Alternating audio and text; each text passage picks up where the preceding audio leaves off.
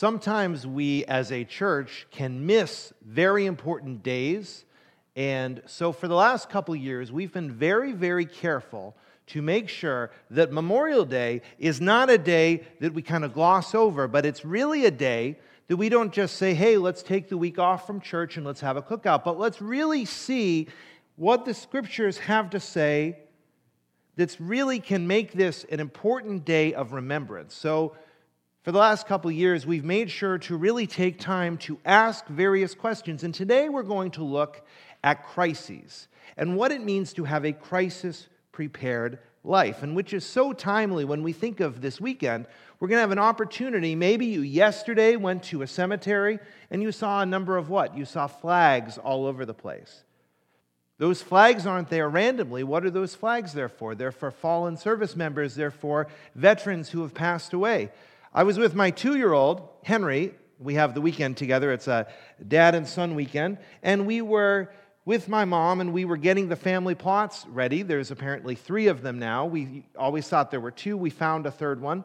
We were getting them ready, and we just had an opportunity to see all these different flags. And he's two years old, Henry is, so he had all sorts of ability to notice things, and he was pointing and he was seeing that there was these different medallions that meant different things. We have a time to reflect and to look at that, but we see that in the context of that is a crisis that was experienced. And so we really say, what is the intersection between my life, between my faith, and between crises?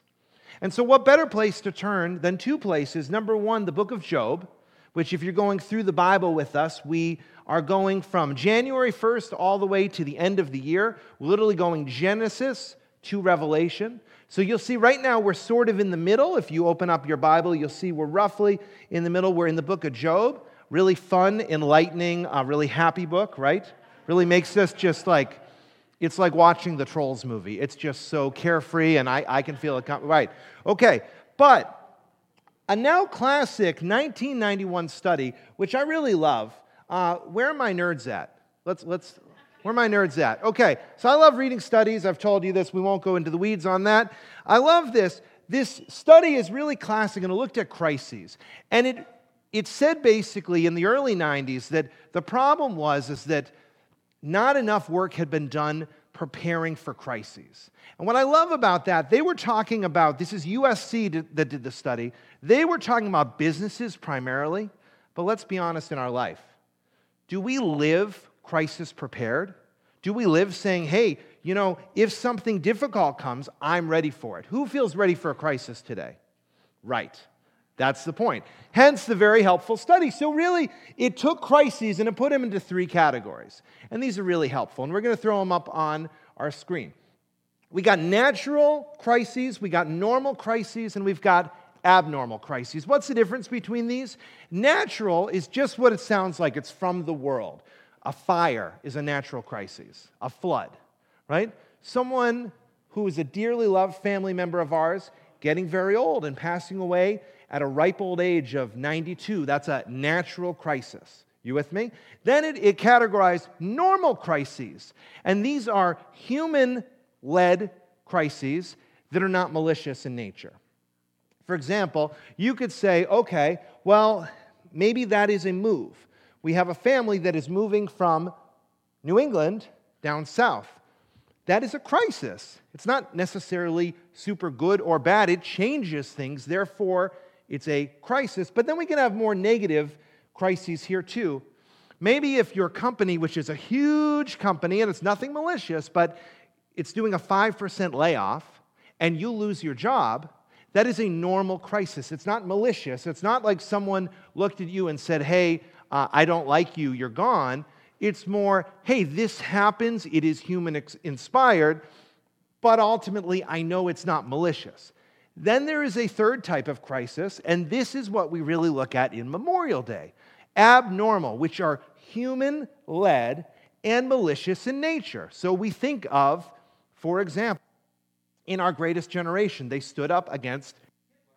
And they also reacted to the awful preemptive strike, which, which is horrible for our country, of Pearl Harbor. Those were abnormal crises. And so now we have time this weekend to go to cemeteries and to be grateful for the sacrifice of servicemen and women, it's an abnormal crisis. And so this study said, hey, you can have two postures when you deal with this, whether it's natural, whether it's normal, or whether it's abnormal. There's two different ways you can react to it. Here's the, the not good one. You can be crisis prone. When the storm comes, I have to scramble because I haven't really put in all the work to be ready for it. And this study started by looking at businesses, but this can be true in our lives. We can be reactive. Who, who can be a very reactive person? You're not prepared and something happens and you're like, and, and you dodge. Maybe, maybe you love The Matrix and you say, I'm going to be like Neo and I'm going to slowly dodge. But regardless, we're reactive and we're not prepared for the crisis. The better posture, according to this study, and you'll see scripture, is not being crisis prone, but being crisis prepared. And I'm going to invite us to have a not only a crisis prepared faith, but a crisis prepared life. Like Job, we'll look at that. But this is being proactive. When the storm comes, I've done the work to be as ready as I can possibly be. Who feels ready for a storm? Okay, couple hands, love it, good. If you're not there yet, we're going to see how this incredibly uplifting and positive and fuzzy um, story of Job, right, it's not, this how this story is actually wonderful because it informs a crisis-prepared mindset. Let's look at the two different crises and let's really boil them down. If I'm crisis-prone, that crisis is going to take me out. It's going to wreck me, and it's going to affect my marriage. It's going to affect my parenting. It's going to affect my faith. It's going to affect my mental health. If I'm crisis-prepared, it's not that the crisis won't bother me, but with God's help, what will happen is that I will get through the crisis. And so we're not promising you that if you're going to be crisis prepared, that means there's going to be no crises, because you look in the text and we're going to see it's not that Job doesn't have a crisis. He actually is crisis prepared. He has the right sort of focus. But it leads to a problem, because the whole fact that we have to talk about crises in general is this problem. Crises, suffering, and evil all exist in our world. There would be no reason to have Memorial Day if this wasn't the case. If there weren't wars, we wouldn't have to have Memorial Day. Memorial Day originally comes from Decorating Day, if, you, if you're familiar with the history of Memorial Day.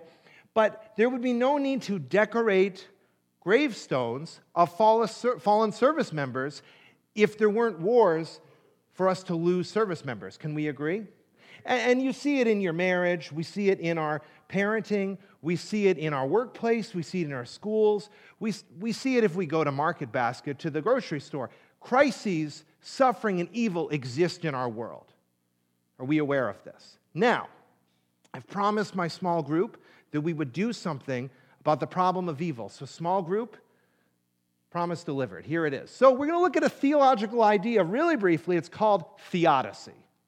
Wow, big word, David. What's a theodicy? We're going to say it in three, two, theodicy. We're going to go three, two, one. We'll say it together. Three, two, one, theodicy.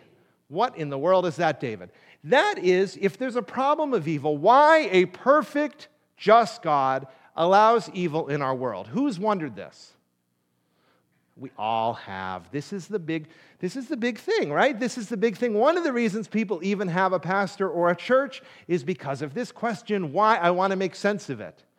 The meaning of life often is tied to, I want to know the meaning of life because evil exists. I want to know e- the meaning of life because things don't make sense. So what is the meaning? This is one of the major reasons why people turn to the church and turn to faith, is we grapple with this. Here's the problem of evil. Ultimately, it's this. A perfectly powerful being can prevent all evil. We agree. A perfectly good being, we assume, will prevent evil as far as possible. We believe that God is perfectly powerful and good. Do you agree? We agree. But if a perfectly powerful and good God exists, we would assume there would be no evil. However, there is evil in the world. So we have to say, okay, huh, I don't get it. Who doesn't get it? The best theologians ever agree with you. Has anyone ever told you, hey, bad stuff happens in your life because of blank? Hey, this is all because of blank, and they gave you a really simplistic answer? Who's ever gotten a really simplistic answer on this? I'm so sorry. That's not helpful. So I'll give you really quickly a whole bunch, but then I want to add something theological to it, which is there is a certain amount of we don't know. As long as we're in earth and as long as we are here, we can have faith seeking understanding. This is a posture that we come into worship and we say, I'm here because I have faith. Who agrees? I want to understand, but I don't. And so we can look at this. Here, here are some possible theodicies. Why a perfect, just God allows evil in our world. Maybe it's because we have free will and we're in a fallen world. Maybe it's because suffering leads humans away from self-centeredness. In Memorial Day, this is really important. Think about this. We have this awful, evil thing of Hitler and the Nazis, and that takes a bunch of people and leads them away from self-centeredness, and now they're working together for the forces of good, allied all over the world, trying to stand up for good. So that could be a reason.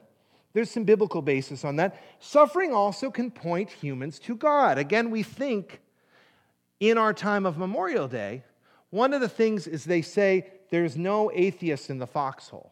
And so we do know the reality is when there is a crisis, a real existential threat, that does point people to say, hey, I don't have all the answers here.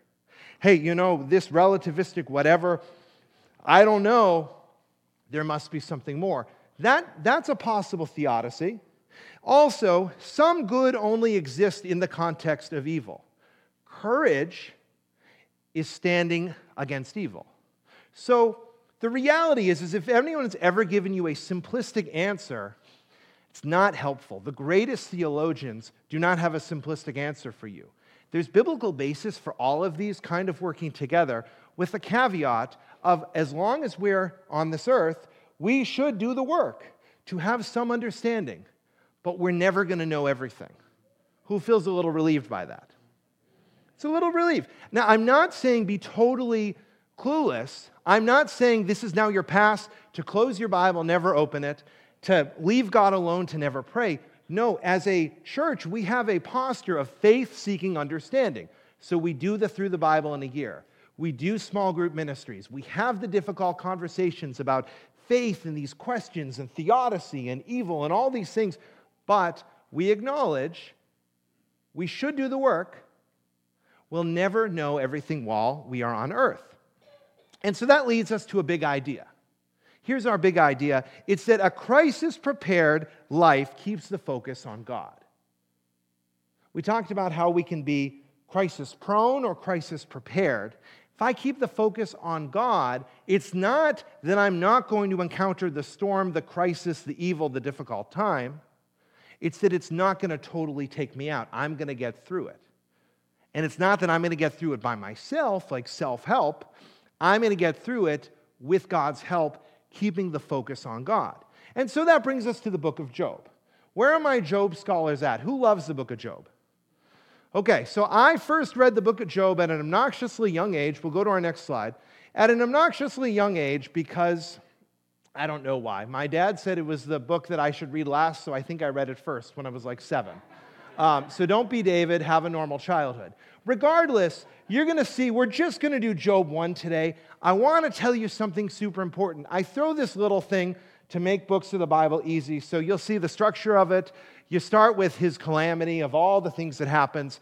There's all these interesting conversations that happen with friends, and then there's some clarity offered by this This guy that kind of comes in who maybe is the author. We won't get into that. And then there's a wonderful conclusion where, where God really brings vindication and salvation. It's really an amazing ending. We're going to stay in Job one. And if you look in the first couple lines, you're going to see that we're going to get a character. His name is Job, and he lives in a place called Uz. And you're missing something. It doesn't give you his genealogy. Who's been going through the Bible with us this year? Who loves... If you read yourself or listen to our podcast, who loves hearing all of the genealogies for twenty minutes? Anybody love that? Okay. Here's a literary thing. You're going to, you're going to be scholars for a moment. This is helpful. A genealogy makes me think, wow, this is, the point of this is it's very historical. So there's parts of the Bible that are very historical. This character is not introduced with a genealogy. Also, this book is not in the history section, it's in the wisdom section of the Bible.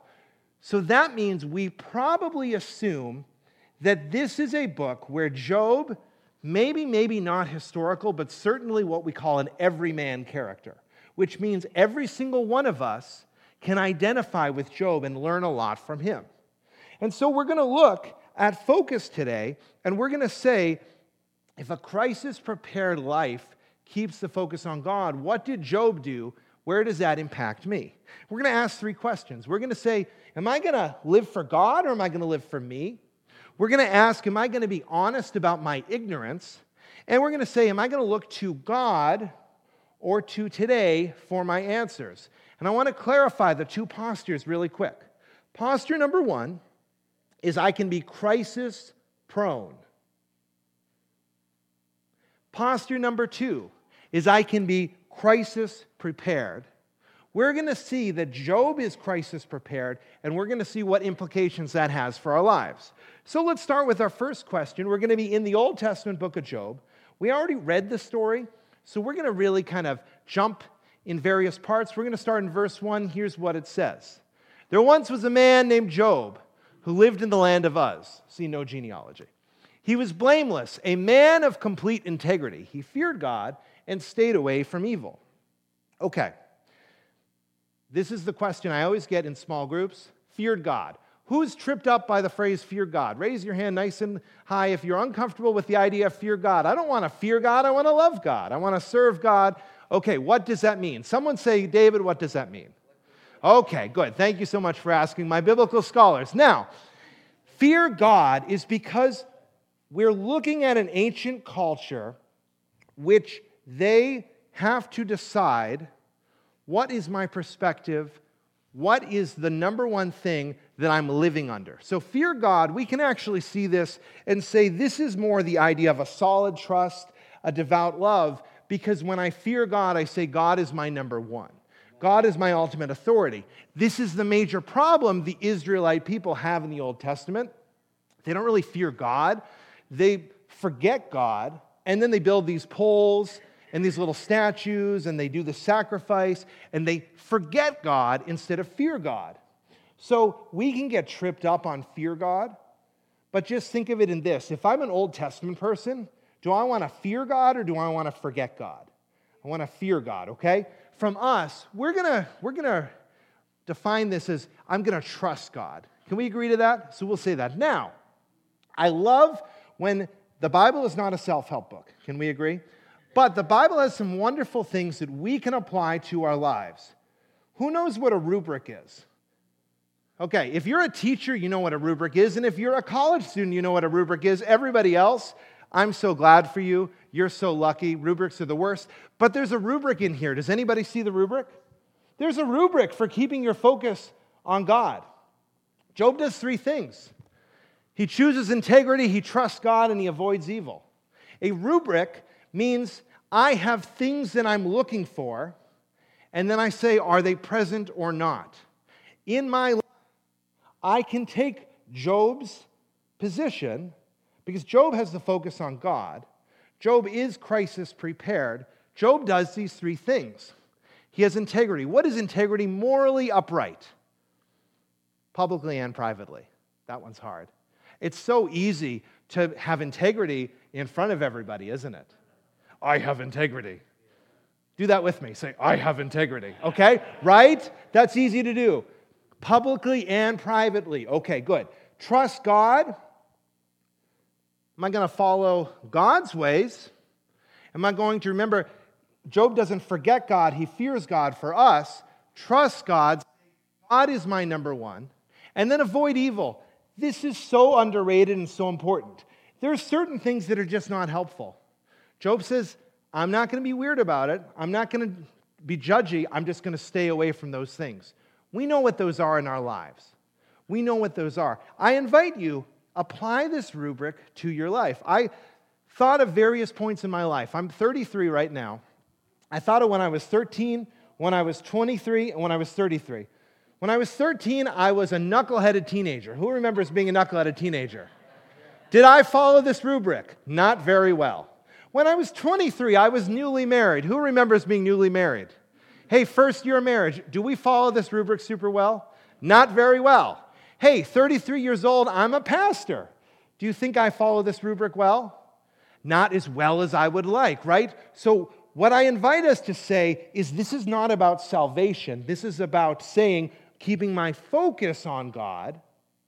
Am I going to follow this with the right focus? Choose integrity.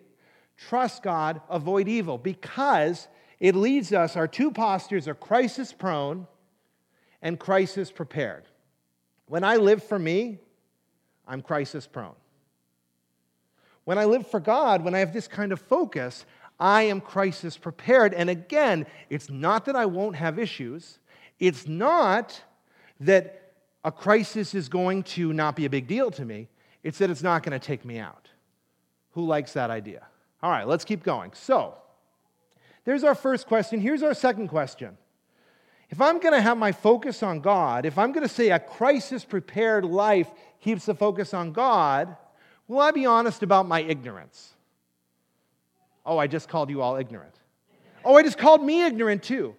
When I grew up, my dad had a number one rule for me, and this rule will surprise you. The number one rule was when you do not know, do not make it up. Say, I don't know. My dad always said, I don't know is an answer. Now, something that we can do, whether we're thirteen, twenty-three, thirty-three, or ninety-three, is we can make the mistake of not being honest about what we don't know. And what then do we do? We make things up. Who's really good at making things up? You don't have to put your hand up. But... be honest. Well, I'll be honest about my ignorance. Now, you can say, David, I remember reading this text with you a few minutes ago, and I don't remember that in there. Well, sort of. So you have to look at this story from Job's perspective. Job never finds out about that whole weird middle section. Who thought the thing with God and Satan was kind of strange? It's kind of strange. You can put your hand up. Okay? The whole middle section where like Satan approaches God and God is like, Satan, where have you been? And Satan's like, I've been crawling around on the earth watching everything. And God's like, hey, look at Job. He's so amazing. And Satan's like, yeah, he's only amazing because he has wealth. And God says, that's not true. And Satan says, well, yeah, it is. Watch, I'll test him and he's going to curse you. And God says, let's give it a try. It's a weird section. Job never finds out about that. Job is completely ignorant to that. So what I want you to do this week is I want you to reread Job one without the middle section. I want you to read the first five verses, and then I want to read you to read from verse thirteen to the end, because that's all Job sees. All Job sees is that he has a good life. How many kids does he have? Ten children. He has so many camels and so many animals. Who has that many animals at your house? You don't. He had more. He's like the richest guy, okay? Then things start happening. Remember, four messengers come and say, this happened, I'm the only one who survived. This happened, I'm the only one who survived. This happened, I'm the only one who survived. This happened. And what does Job do? We'll see that at the end. He praises God, he doesn't curse him. We'll talk about that. But Job doesn't know all the other stuff. And he doesn't, when he falls down on the ground, he doesn't say, hey God, um, before I get up, uh, will you give me all the answers? Whoever gra- grapples with the question of why. Why is a bottomless pit, my friends? We can have faith-seeking understanding. We can try to have some answers, but there's certain things we're never going to know. And if you think of it as you're digging a hole, if it's a bottomless pit, if I start digging right here and haven't called dig safe, what's going to happen? What might I hit? A gas line, what else? Water. Electricity. Sometimes just digging for the sake of ga- digging is not helpful at all. It can be highly damaging. Why can be a bottomless pit? Sometimes this is the number one thing that people will ask pastors. They'll say, why did this happen? And you don't want me to say, I don't know. But the truth is, I don't know. There are certain times that we have the problem of evil. We do a really good job trying to do the work, there's certain things we're never going to know as long as we're alive. And so, as you look at this, it says this for Job. One day the members of the heavenly court came to present themselves before the Lord, and the accuser, Satan, came with them. Again, we don't see everything else. We simply see Job is ignorant to this. And he's honest about it. He doesn't then later say, I know everything or I don't know everything. He just lives his life. Now, recently we lost a dear, wonderful Christian leader. Where are my Tim Keller superfans? Who loves Tim Keller? Doctor Tim Keller. Oh, there's not that many hands. That means we can do a book study in the fall. That's a great, excellent, good. Okay, so Doctor Tim Keller is this wonderful pastor. He planted these churches, uh, first in New York City, and then it led to a whole church planting network. Really wonderful. And this illustration has nothing to do with him. It has to do with his favorite illustration. He loved the Lord of the Rings. Who loves the Lord of the Rings? Okay, the Lord of the Rings, we're going to throw, who is that? That is not from the movie. That's a little illustration of our friend, the hero of Lord of the Rings, not Frodo, not Bilbo, not, it's Sam, right? Sam is the best character because there's this huge battle of good versus evil. There's this thing with the ring. There's this thing with the volcano. There's elves. But Sam's too busy gardening. And he overhears things.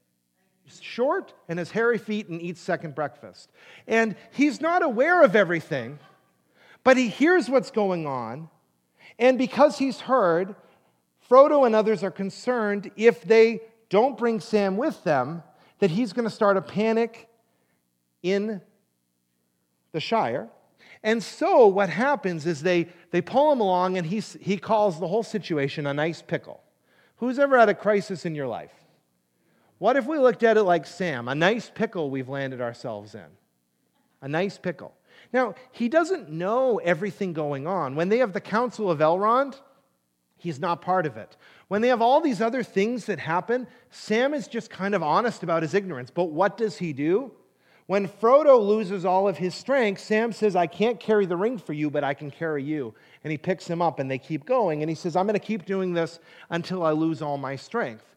That is really what we're saying. This is the model we want to try to live, that we want to say, I'm going to be honest about my ignorance. I'm going to keep the focus on God. Maybe my life is a pickle. I don't know, need to know all the details. I invite you next time you sit and you're really bitter and grapple with why and it's a bottomless pit, I want you to remember the theological phrase of Sam. This is a pickle. Let's say this together. We're going to say this is a pickle in three, two, one. This is a pickle, okay? So the reality is, is that will I be honest about that ignorance? Because I'm crisis prone when I think that I know it all. When I think I, and we're going to throw this up on the screen, when I think I know it all, now I'm just opening myself up to get totally wrecked, totally wrecked by a crisis. But when I'm honest about my ignorance, it's not that the crisis is not going to happen, it's that it's not going to wreck me, and with God's help I can get through. And there's one final thing we'll look at. So if we're going to say that I'll be crisis prepared when I keep the focus on God, here's our final question then. Will I look to God or to today for answers? Because it's so easy. Do you know what I mean with looking to today for the answers? We say, hey, it's twenty twenty-three. There's, uh, we know more than we've ever known. And so uh, I'm not going to fear God. I'm going to forget God for a moment. And, hmm, what about today is going to solve this? Hmm, where can I get my answers from? And when we do that, the problem is, is that we make the mistake that happened all through the Bible. They, they looked to today instead of God for answers. They said, hey, uh, God, we're going to forget about you, and we're going to build these poles, and we're going to do these idols and these little statues, and we're going to do all these other things. But that's not what Job does. Let's look at what Job does instead. Job gets this horrible news. He has ten children, wonderful household, family. He loses all of it. And here's what it says, verse twenty. Job stood up and tore his robe in grief. Okay, what, what on earth? Who's confused by that? Okay, in the ancient world, the way they mourned about stuff is they would do They would tear their clothes, put on sackcloth, and do ashes. So we're seeing Job is doing this morning. He takes it a step farther. Look what he does. Then he shaved his head and fell to the ground. What do we expect him to do? I know it says to worship. What do we expect him to do? He fell to the ground and cried. He fell to the ground and never got up. He fell to the ground and had a heart attack. He fell to the ground and died. He fell to the ground and cursed God.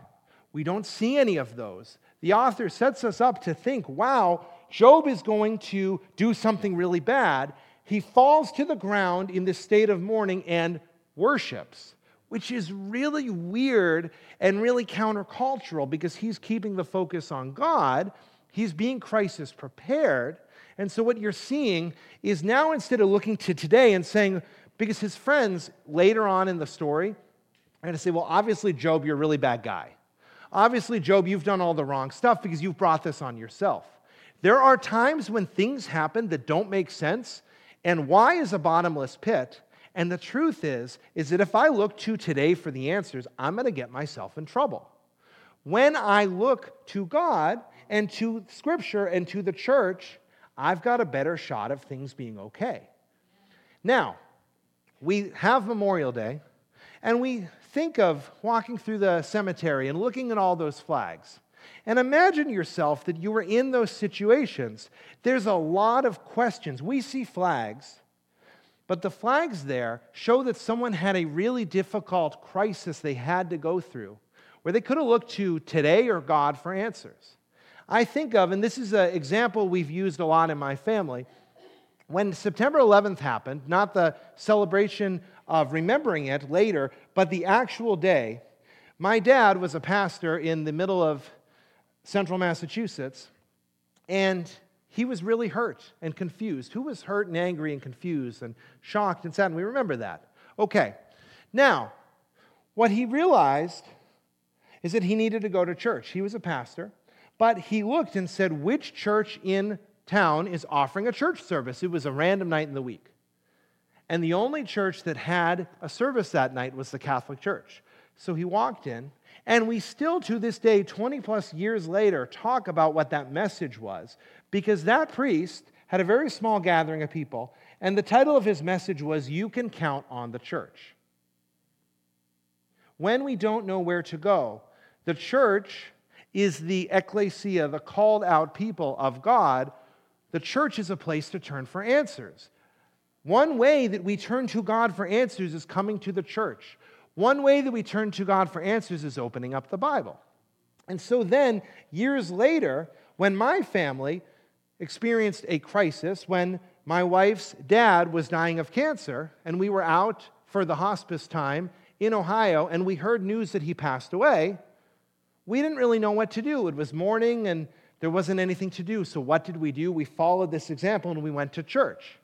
We went to a big vineyard church in Columbus, and in that church service, there were like three or four different illustrations all about losing dads and, and dealing with the loss of a father figure. And, and we went to an evening service, and there was a young lady who talked and gave a testimony about coming to terms with losing her dad and relying on God. And my point is not that you're going to go to church and get the perfect thing every time, because truthfully, the majority of church services I've been to in my life were extremely boring. Who can agree? You should still go. Sometimes I've heard people say things that didn't make sense at all, and that's what creeds are for. You literally have creeds because if they do heresy during the sermon, you read the creed at the end and you say, hey, we serve a perfect God, not a perfect pastor. He gets it wrong sometimes. Now, this makes me ask you this question. Where do you turn for answers? Because I'm crisis-prone when today gets my answers. If my dad was getting his answers on, on, on nine eleven and just saying, well, obviously it's blank or blank or blank, no. He turned to God and said, okay, uh, I don't get this, but you've put churches in my community. I'm going to go and listen to one. In our own experience, we didn't sit and sulk at a kitchen table on a Sunday morning. We said, we're going to church. God will provide answers in time. When I look to God for answers, it's not that I'm going to get a silver bullet. It's that I'm going to have the opportunity to have the right focus. And so the question is, we said that really our big problem is that crisis, suffering, and evil all exist in the world. Our big idea was that we want to say a crisis-prepared life keeps the focus on God. Well, what does Jesus have to say about it? Jesus talks about this directly. There's times that we don't get Jesus clearly weighing in on a topic he does. I want to throw this up because here's what Jesus says to answer all this. This is his answer. I've got a picture of a house on a foundation. Because in Matthew's gospel, Jesus says this: anyone who listens to my teaching and follows it is like a, is wise, like a person who builds their house on solid rock.